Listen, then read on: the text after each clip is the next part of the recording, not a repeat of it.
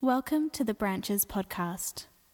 Branches is a community of faith, hope, and love in the South Orange County. We are a church for people who don't go to church. If you'd like to learn more about our faith or our community, visit our website at branchesoc.com. Okay, if you could open up your Bibles to Luke chapter 8. If you don't have one, the ushers are going to come around and give this to you to make your own. If you have your own, please bring it because we want you to mark up your own Bible. I mean, you guys know you can do that, right? Like, it's not, God doesn't get upset when you actually mark up your Bible because it's, you're studying, you're trying to get in the Word, so it's, it's not bad. If that bothers you, you can have two Bibles. You mark up one and you're, oh, I can't touch that Bible. So I have that over there. So we have been talking about control, and um, we're going to talk about that again this morning. We try to look at it all different angles. Um, this morning, I want to talk about our posture, um, posturizing our heart, our physical bodies, and how they also play into control. And so uh, we had an experience with a bunch of us. We were in Nicaragua together, and we were surfing together. And um, I was out in conditions that I probably shouldn't have been in. Um, the waves weren't huge, huge, but they were breaking over this really uh, shallow sandbar and when the sets came in, they were a few feet overhead.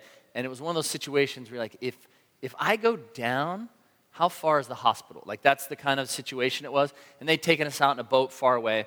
And, but your courage begins to grow as you're there longer and longer. And as your friends are watching you, your courage grows. And so this one set came in, which was one of the bigger sets. And it's one of those moments where you, I wasn't really thinking. And I said, I'm going mainly because I knew people were on the inside looking, including Josh Smith. And so I took off, and when I, um, uh, I'm goofy foot, so I pulled in, and it was huge. And I'm like, there's no way I'm going to make it out of this. I'm going to get killed. It's, it's closing out, which means the whole wave's going to fold over, and you won't, you won't see the light of day. And so I pulled in like this, and I wanted to look cool, right? Because, like I said, my friends were on the inside, they were looking. So I pulled around, I was like, whoa! I put my arms out like this, and I looked, and as it was folding over, you know, I, I in, you know, so it looked good, right? And as I kept going, and I'm looking down the line, I was like, wait a minute, I'm still moving in this thing. And I started getting kind of all excited, so I started pumping, and I'm like, I'm gonna make it, I'm gonna make it. And then I started getting scared, going, what if I don't make it? I've gone so far. And as it started to like pinch, pinch, pinch, and then I came out. I was like, oh, and I looked, and there was Josh Smith, and he's like, yeah, and he saw the whole thing, and I was so excited. And it was very natural. I had no plan. I just shot my arms up into the air like this. Ah! And I looked up. And then I looked on the beach, and there was a photographer that was there with us, and he goes, I got it. I was like, oh, really? And so I'm all excited, thinking, the wave of my life, and he got it on film. He took the pictures the whole way. What he meant to say was, I just got the very end because he didn't get anything else. So after the wave shrunk and and then it shows me, and so here's the picture of me throwing my arms up in the air. See, it's not nearly as impressive, is it either? But it was. It was like, and you know what? That was completely automatic. Meaning, I didn't plan on throwing my arms up. I didn't even plan on making it out of that wave. And it was natural. And so when my kids see it or other people, they mock it because, well, it looks ridiculous, right? When you celebrate, sometimes it looks ridiculous. Um, but this is a very natural response. For example, when this woman right here won the Boston Marathon, nobody's like, oh, nobody laughs at her, like, oh, isn't that awesome? Right? Now, this pose is natural. What I mean by that is people that study body language say that even blind people who have been blind since birth, there's so many different postures that we take, and this is one of them. Your arms up, your chin lifted is a sign of, of success, victory, excitement, joy. And so she didn't plan this. She didn't say, well, if I finish, then I'm going to go like this. Just like this guy who won the spelling bee didn't plan ahead of time to do this. It was just natural. He's like, yeah, because that's what we do. That's the, the natural overflow response. But um, your posture is very important in terms, well, this is how C.S. Lewis said it.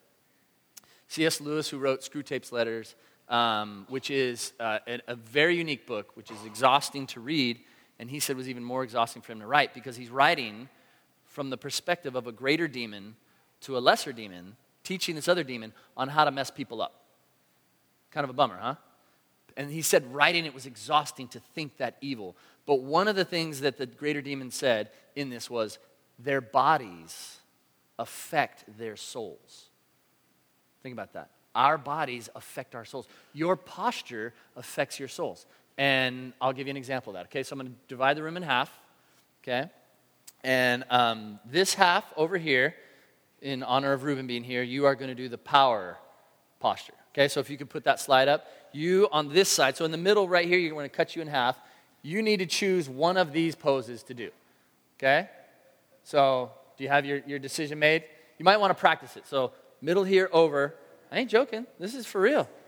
You too, Veronica. All right, so figure out which pose you're going to. You can do this one in your seat like that, or you can do the one where you put the arm next to you. If the person's next to you, they know why. It doesn't mean you're trying to get fresh with them. So choose one of those. Okay, that's your power pose, right? Okay, this side, you are choosing the low power poses. Okay? All right? So you can lean over like this, or you know, bring your, your legs in. You're, you're kind of like protecting yourself. You're really, you're tight like this. Okay? So over here, have you chosen? Okay? Now, notice the feet, they're crossed down here. It's not like this, like whatever. Like this is the I'm relaxed, I'm drinking coffee pose, right, with the legs. This is the, so imagine you're in an interview and you see you're doing this, you're in, you're in trouble, right? Um, or if you're like, ah, ah, and you have your head forward. Okay, so when I tell you, I want you to both sides get into this pose. Okay, we're not going to hold it too long. For the actual study that they did, it was two minutes. We're not going to go nearly that long. Just be a few seconds, but I want you to get in the poses. Ready? Go.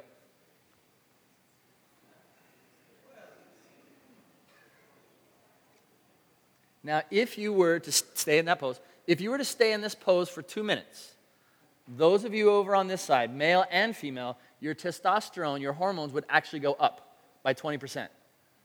Okay, so if you were to hold this pose and you're in an interview or whatever, your confidence grows. You'd actually feel more confident to gamble. You'd be like, yeah, I'd probably win. You'd feel more confident of winning. And your cortisol, which is the stress, like when you get stressed, your cortisol goes up, it would go down. So you'd be more mellow, more, you'd be more in control in that pose. Not for you guys. Okay, you can stop the pose. Um, for those of you over here, if you were to hold that pose, some of you just went right to power pose. for those of you on this side, um, your cortisol would actually go up. So when you're in this position, the stress level goes up and your testosterone goes down. Some of the girls are going, oh, great, I don't want testosterone. No, you need that. You need that hormone. And so that would go down. And that's, that's, a, that's the, the strength, that's confidence that would go down. Because your body does affect your soul, it affects your whole physiology. And that's important to think of because when that last song, we had a song in that list, and I didn't uh, ask Jaron Hoku to choose that song, but there was a song where it said, I raise my hands right? How many of you thought, maybe I should raise my hands? Just raise your hand right now. Be confident. Don't care what anyone around you is thinking. How many of you thought I should raise my hand? Okay, you don't have to, right? Nobody did. I was in the back. I wasn't thinking that song was coming. I looked. I went, not one person raised their hand, or not anybody I could see. Why? Because we care what everybody else around us thinks. And so we will limit our postures. Sometimes naturally, there was a few weeks back where um, uh, Tyler was leading this one song, and I just, I, wanted to raise my hands. And this is what was going on in my head. Because I was sitting over here, and I'm like, well, if I stand and raise my hands, then everyone else is going, oh, well, the lead pastor's standing up and raising that. That means I'm supposed to do that. And I don't want them to have to do it if they don't want to. And then, but I want to, so should I go to the back? And if I go to the back, is that going to distract people? And then if I go to the back and I raise my hands, what if nobody else raises their hands? And then I've had other times where everybody stands up, and I'm like, everybody's standing up. So does that mean I'm supposed to stand up? Because I don't want to stand up. I kind of want to stay seated. I want to worship, but everyone else stand up. If I don't stand up, then anything I don't really love God. You have the same stuff going through your mind, don't you? We come into this room and we come to worship God, but what we really end up doing is wondering what everybody else is doing. And what do they think about what we're doing? We're not set free. And yet there's those moments like when you win a race or, or, or these moments of joy or these moments of being humbled where you don't have to think. You just react. But even when we think, and, and I want to include this too, we need to choose our posture. Because when I was in the back and that song came up and nobody could see me, and I saw that song, I was like, I should raise my hand. And when I raised my arms and I started, I actually was in, involved in that being a prayer. And it wasn't just some song that they were singing that I was listening to, or some song that they were singing and I was singing, but I wasn't really there. Like I could sense my soul being affected, and I was worshiping God at that moment. More so than I was when my arms weren't raised. And I didn't feel like doing it. In fact, I was prompted by the song. And as a person that doesn't like authority, I kind of want to go in the opposite direction. I'm like, oh, you're going to make me raise my hands by putting that? Oh, watch this. Uh oh, power pose, take this. Like that's what happens inside of us. But before the Lord, it's different. But we have to make a choice because it's not always going to be spontaneous. A lot of times it's a decision you have to make. And so, what I want us to do now is look at Luke chapter 8, starting in verse 27. Now, when we were going through Luke chapter 7, we saw this woman who was uh, a prostitute, and she got this amazing courage to charge into this Pharisee's house because she knew it wasn't his property, it was now holy ground. And she comes in in the midst of where she's not wanted, and I, and I noticed her posture. I noticed that she went right to his feet, Jesus' feet. And then um, that week, uh, I just wanted to keep reading. I, I didn't plan on teaching on this today, but as I kept reading through Luke, I kept noticing these different body positions and the way the ways that people the way their bodies moved when they were in Jesus' presence. And so we have uh, this demoniac, and um, he ends up at Jesus' feet. We're going to look at that here shortly. We see uh, Jairus, this leader. He's, he's a man of authority, and yet he chooses to take a lower position below Jesus. And then we see this woman who has been bleeding for years, and she touches Jesus and she's healed, and Jesus says, Who touched me? And then she's like, Oh. And so she comes out, and then she gets down on her knees in front of Jesus in this position of humility before him. And you just see this continually happen over and over again because that's what happens when people realize they're in the presence of God. This situation that we're about to look at. Okay, so we're here in Luke 27, and the way this is done, and this is what happens in scriptures sometimes, they'll put things out of order to get a point across. And so and it's obvious when you read it, you're like, wait, that happened earlier. Why didn't you tell me that earlier? Because you said it happened earlier, but you put it later in the story. Why didn't you say? Because it gets a point across. Well, I'm going to change the order this morning. It's the way it, Scripture said it happened, but I'm going to present it differently because I want us to look at the posture. And so Jesus has just now, he is, they are on the lake, there's a storm, and the disciples are freaking out. Wake up, wake up, we're going to die. And he calms the storm. And then they arrive on the shore. And so they arrive on this shore and they pull up in their boat. And when they pull up, I don't know if you've ever had this happen to you, but have you ever seen someone naked where someone's not supposed to be naked? I know you didn't see that one coming because you can read scripture sometimes and you miss this. You're like, oh, okay, yes, a man with no clothes. No, naked. Sounds different when you say it that way, right? So they arrive on this shore and there's a naked dude. Okay? He's not just naked, his, his it says that his, he's stained with dirt. He's so dirty. And not only is he stained with dirt, but he's been out in the sun because he hasn't had any home for quite some time. So he's been naked and without any home for quite some time, and he's out of his mind. His hair's all matted. And as they get off, he charges them.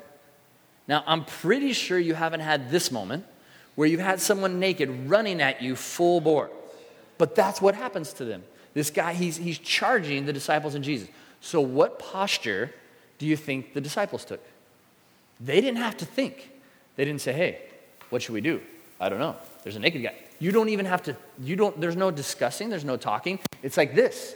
Someone went like this. Some of them probably went like this and just started running. Some of them probably got behind Jesus. Someone probably took Jesus and pushed him up in front. I don't know what their posture was, but it was one that was of protection.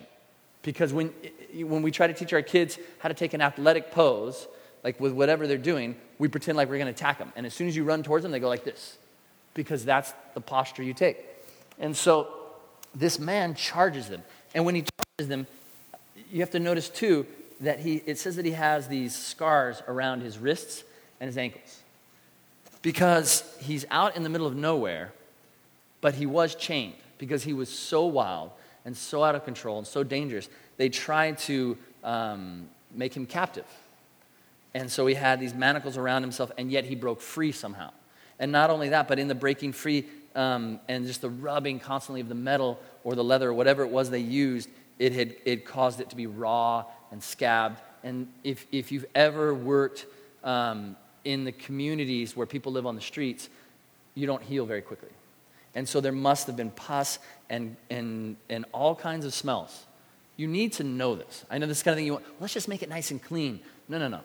This guy's lived out on his own, naked. So he's not like, hey, I just really just want to be naked. That's not the, what's happening here.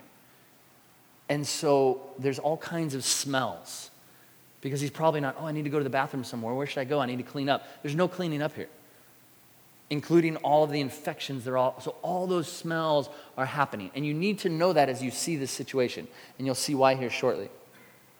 And so the, these demons had seized this man because he was demon possessed. It says many times it had seized him, and even though he was kept a prisoner, his hands and feet were tied with chains. He would break the chains and be driven by the demon out into the desert. So he's out in the middle of nowhere, away from everybody else on purpose. And we've talked about this before. If you're separated from other people, that's not a good thing. And this man is separated from everyone else, and he's also where pigs are. So he's out in the cemetery area, and he's an area of pigs which is the most unholy of places for anyone that's Jewish because you don't hang out in cemeteries and you don't hang out near pigs. And this man is out there in this condition. And when he comes out, it says that Jesus immediately addresses the demons inside and says, You're going to be leaving. You're going to be out of here. And that's the order everything happens in. Okay? But now let's, um, let's catch up and see what happens here. So if you go to the next slide. So the people went out to see what had happened. Now, there's stuff that happens before that, because this is what happens just before this. What happens, and you can see, if you have your Bibles open, you'll see it's all right there. I wanted to leave this part out because I didn't want us to get bogged down in how he did it. But he, he is talking to the demons, and they fall at his feet. The demons take the posture. When they realize who he is, they're charging, oh, this is Jesus. And then they take this posture on their knees and say, you know what? Don't send us to the abyss. Instead, send us into those pigs. Very unique question. I don't quite understand it. We're not going to get caught up in that. But for some reason, they ask for mercy to be thrown into pigs. I don't know why that's even better. But Jesus says, Who are you? We are legion. We are mob. We are many. That's not good. So this man is filled with not just one demon, but many. And so Jesus casts them out into the pigs, and then the pigs decide to go and run off the cliff and kill themselves. And so the shepherds of the pigs by the way, I didn't know there were shepherds of pigs. Did you guys know that? But there are people watching over these pigs, and they see this happen and they run into town because they're out in the middle of nowhere. So they run into town, and then they return with other people from town. So they've told the people in town, hey, there was this man. They ca- this guy came, cast out the demons, and then he was in his right mind.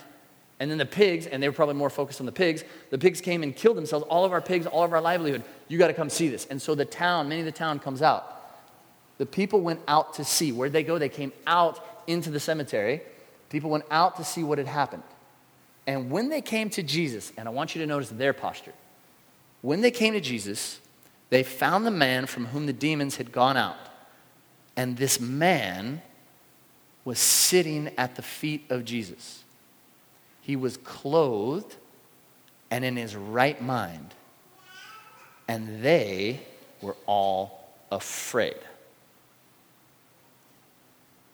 Why are they afraid? What happened here? So they had, the man had to go, the, the men that had, were watching over the pigs had to go into town. And then they come back. So there's a period of time there. And what struck me, even more so than the people that came back out, was this man was now sitting at the feet of Jesus and he's clothed. Do you think he had like his own little cave and he had his like dresser and he's like, well, now everything's changed. I better go put on some clothes. Where'd they come from? And if you've seen Jesus, he never tells people they need to go get cleaned up. It's the most, he'll send them sometimes to the priests to have this ceremonial cleaning, but not like, hey, dude, okay, now that your life's changed, you need to go take a bath. Or hey, you know what, you need to do this. Need, It's, it's the same approach that we take here at church come as you are, because that's the way Jesus said. And this man in this demoniac position came to Jesus as he was, and yet, when they leave, they come back, he's seated at the feet of Jesus, and now he's clothed. So, who made him get dressed? Himself. He made a decision.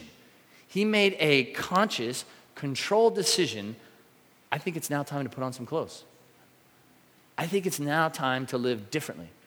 Do you think he had his hair all crazy? I mean, he's right next to the water.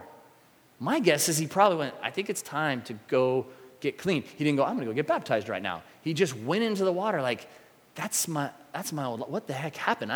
And he goes out in the water, most likely, and he probably cleans his hair out a little bit. And then all the dirt that had been accumulating and all the sickness that's on him is now changing because he goes out and comes back differently. And he's sitting at the feet of Jesus. And then everybody shows up. Now, this man is looking at all of these people that he's known before. And in his understanding, he's like, gotta be embarrassed, right? I mean, for the past few years, he's been cruising naked out in the cemetery. He has willingly separated from them to be away from them, and they've wanted him away. I mean, think of it when you walk into a room and you just kind of feel like you don't belong, or you feel like, ah, and you take one of these kind of poses because you feel like you're not in a power, power position. So you, you go like this. Because that's what you do. Did you know that? When you walk in a room where you, you kind of shrink down. I had a friend telling me about um, a good friend of his, a pastor actually, who was in this room and these other people were there. And he said it was really weird. His body just kind of shrunk down and he got quiet and he didn't say anything. So this man who was formerly just filled with these demons is now in his right mind. He's clothed, he looks good, but he doesn't feel the same probably because he's human. And he knows what they're all thinking. We all know what they're thinking. And when they come, that would be a perfect opportunity for him to, to kind of leave and get away from Jesus. Like, this guy's holy and they know I shouldn't be here. And, uh, and he, he could probably easily move away and go, hey guys, sorry about the past couple years, a little bit rough for me, but doesn't even address them. He just stays at the feet of Jesus. And do you know what these people ask of Jesus when they see this man? You'd think they'd be all excited, right? Like, yeah, look what they did with him. Imagine what they could do with me, with my brother, with my sister, with my. No. They ask him to leave. Let that sink in for a second. They ask Jesus, who has just come and completely transformed this man's life, they ask him to leave because they're afraid.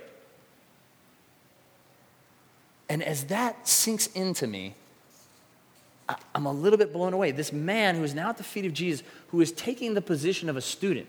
Because when you sit at someone's feet at this time, that means you are taking the position of a student. And so this man who was formerly something else is now choosing to be a student of Jesus. Hey, I don't know who you are completely or what you're about, but I want to learn and I want to listen to you. I know you're some kind of a rabbi. I'm at your feet. Teach me. I need to learn. Because when I went on my own, we all saw what happened there. I'm with you now. And all these people should be excited about that, but they're not. And think of this tragedy Jesus at the shore to cast out demons, to heal the sick, to tell the good news, and they beg him to leave. How many lives go unchanged because they ask him to leave? Because Jesus leaves. He's not going to stay where he's not welcome. Let that sink in. Jesus is not going to stay where he's not welcome. How many sick went unhealed? I mean, this is an, an area with probably quite a few sick people. And how many of those were like, what? Wait, this could have happened? Wait, we told him to leave? How many captives went unreleased? How many people that were bound by addictions or literally bound like this man? Or how many people that could have been set free from their old lives and they're not? because these people were afraid and they valued these pigs more. They value their lifestyle, or they value just, hey, don't rock the boat, don't be different. Like, what are you doing? Like, you're gonna shake everything up. Like, that's just too scary for us. Whatever it was, they valued that more than Jesus coming to change them, to make complete and whole W H O L E, whole souls. Because this man who's sitting at Jesus' feet is one of those people. This man stays at Jesus' feet. He has every, you know, he's playing those games in his head. Uh, this, uh, should I, should I do this? Should I do that? I want to encourage us with worship. And worship is not singing. You know that, right? Singing follows underneath worship, but worship does not follow underneath singing. Worship is where we come to Jesus and we take a posture of submission and we put him in control. We sit at his feet and we say, You're the teacher, you're the boss, you're in control. When you have your own boss and your boss says, You know what, I need you here at 9 a.m., you know, I'm not really into that. 9 a.m. is a little too early. I'm kind of a sleeper. Yeah, this is an office space. You're not going to get a raise. They're not going to move you up. Like, what? Like you just know the way things are. And yet with Jesus, we seem to approach him in a different way. Even in our corporate worship places, and trust me, branches isn't the only place where this happens. I think it's a white person thing. We just don't like, we like to do things the way, let's just be like this. We like our, we like our power poses. Really? Talk to me, Pastor Guy. And I'll see if I want to hear the word or not. Oh, I love you, Lord, and I lift my hands to word. Like, we, it's this sense of, well, I can't let go. I, can't, I have to stay in control. And what if, what if you made a decision to take a posture that you knew would affect your soul? Not just in singing, although I do want to address that. When we talk about this at branches, we want this to be a culture of worship. Now, that doesn't mean when someone raises their hands, you're supposed to raise your hands. It doesn't mean when we say, everybody stand up, please, that, oh, well, then I have to stand up, I can't sit down. No, it means for you not to care what anybody else thinks, but come to God and let Him be the only audience you care about. That's what we're striving for because you're going to leave here this morning and you're going to walk out into that world, and the reality is we care what other people think. But when you follow Christ, you have to make a decision that you will fight for the rest of your life to not care what other people think. You will make a decision to love them, but not to please them. And these are two verses that I love to hold on to. Uh, one's from 1 Thessalonians 2 4.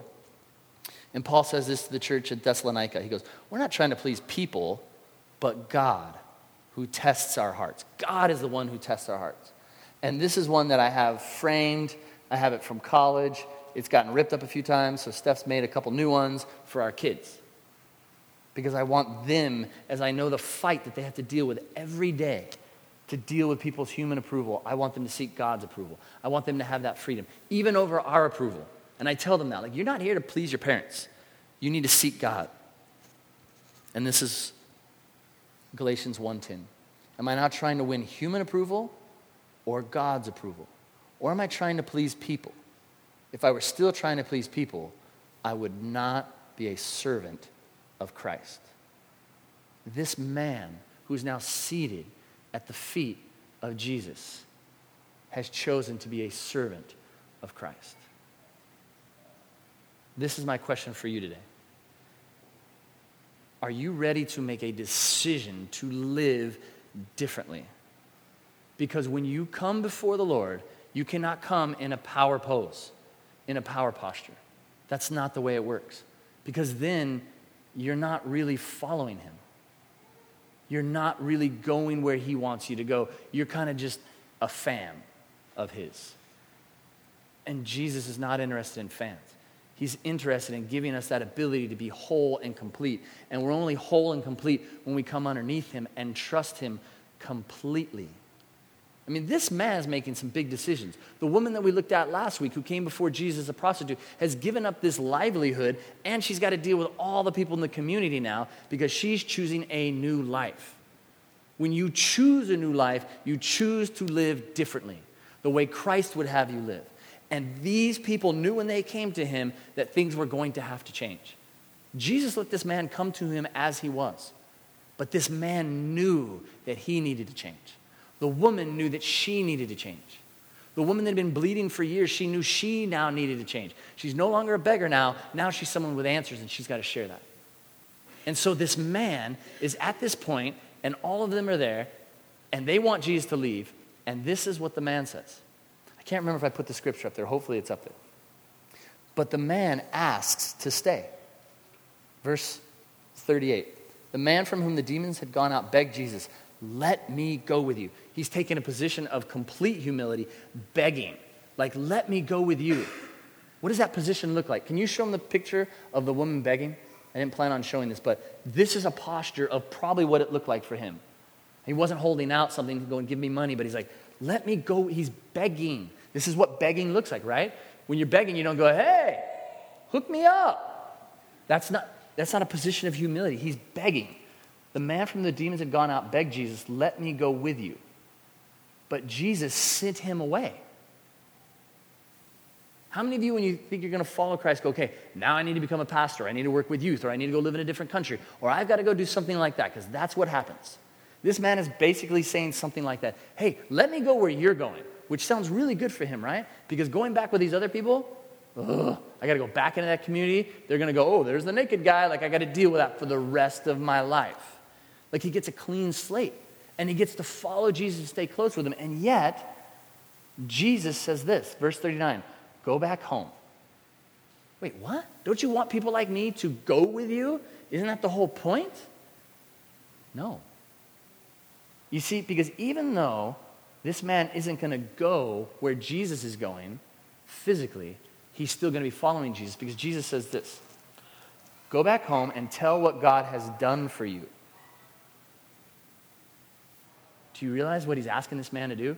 All the people that came out, that actually sent him out into the cemetery area where the pigs hang out, those people, he's saying, now go back to them.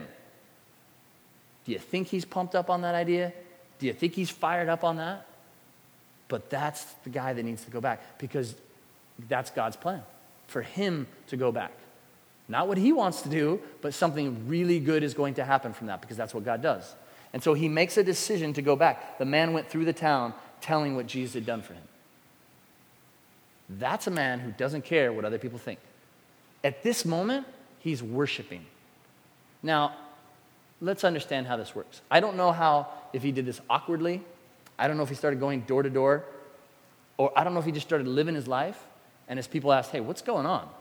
If he told them, hey, well, this is what happened. Or if people just started coming to him, hey, I heard something freaky happen with Jesus, tell me about it. Because the leaders were the ones that spoke out there that said, Jesus, be out of here. But what did everybody else say? You see, they sent Jesus out, but this man comes back. This man is a light in this world. This man is a, is a lamp who's not going to be hidden, but set out. This is a man who is salt to preserve this community. And he maintains his saltiness. We don't know how he did it, but he did it with the intention of obeying Jesus. And he did it out of love for these people to say, hey, look, this is what Jesus did for me. This is what happened. That's a man who's following Jesus. That's a man who changed his life. I mean, look at the two different people. If you had a picture of them side by side, you wouldn't even be able to recognize them. And if you looked at the way they lived their life, you would not be able to recognize this man before and now. Are you recognizable? Or are you the same? Because our posture, our lifestyle, our decisions have to change when we come before Christ. And what would that look like? What would that look like if when we were together, we didn't care what everybody thought, but we just came before the Lord? What if when we were outside, we didn't care?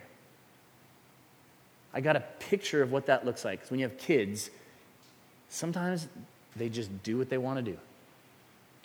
And um, I'm driving, and I'm not a big fan of Christian radio stations just because I, I have nothing wrong with it for other people to listen to, but I just have a hard time with certain ones. I just get the EB GBs. And, but my son Zeke said, Hey, this station 92.7, Lola was listening to it, Grandma, and it's pretty cool. Can you put it on there? What are you going to say when your kid says, Hey, can you put on the Christian music radio station? No! 91.1. Woo! No, so I put it on, and it was good. Like it was like music, it just, it, maybe it was my attitude, maybe it was my posture, maybe it's because he asked me. But so I've been leaving it on. I'm like, this is good. this is good music that's Christ honoring. And it doesn't feel like it's produced or performed. I mean, maybe it is, it doesn't matter, but my approach is different. And so I'm driving one day, and my, my little seven year old daughter's in the back. And this one song hits a, a stage where it's like hallelujah uh, over and over again. And I look in the rearview mirror, and my daughter has her arms up. And I can't see her face because the way it's, I just see her arms. And I was like, I know it sounds weird, but I'm like, where'd she learn that? she goes to branches. Um, so I'm, I'm driving and I'm looking at that, and it was so beautiful that I just started tearing up because I thought of this little girl that wasn't doing it for anybody else, didn't know anybody could see her, but this moved her to want to worship God. Because it wasn't like she goes, Oh, I did great on my test today. Like she had her arms up in this victory pose and her chin was up. I could see her head kind of lifted. And I was like, What is going on? This was natural. And here's the bummer I knew not to turn around because I've done this before where she's done something I thought was really cool, and I turn around, and then she gets all embarrassed and shrinks up into the low power pose. And I just said, I'm not, I don't want this moment to be interrupted. But more importantly, I want her to grow up, to not give a crap of what anybody else thinks, but for her to dance and worship as if no one else was looking and do it before the Lord and to live her life that way. When everybody's going one way, she just goes, I don't really care what you think. I want her to grow with that kind of strength. That was a moment I just wanted to soak up, but it also reminded me no, I've got to continually encourage her to be strong and to live not for the approval of man, but for the approval of God. What would it look like for all of our kids to live that way? All of our youth to live that way? What if all of the adults live that way? That's our calling. That's what happens when we make a decision, a decision to say, you know what, Lord, my life's going to be different now because I follow you. I will love other people, but I'm not going to try to earn their approval or please them because it'll take you in a direction away from Him. So I want to pray for us. I'm going to invite the worship team up. And we do this all the time, and this is why we do it. We ask you to stand because it's easier to start standing if that's where you want to go. And if you want to sit, it's very easy to sit down. So if you could all please stand, knowing what we just talked about. But at, during this time of worship, don't worry about what anybody else is doing. And not just this morning, but from here on out, even if you're just visiting, wherever you go, wherever you're at, when you go home, when you drive home, when you work tomorrow, when you're with your family, when you're with your uncle, live for the Lord. Father, we ask we ask that you would set us free.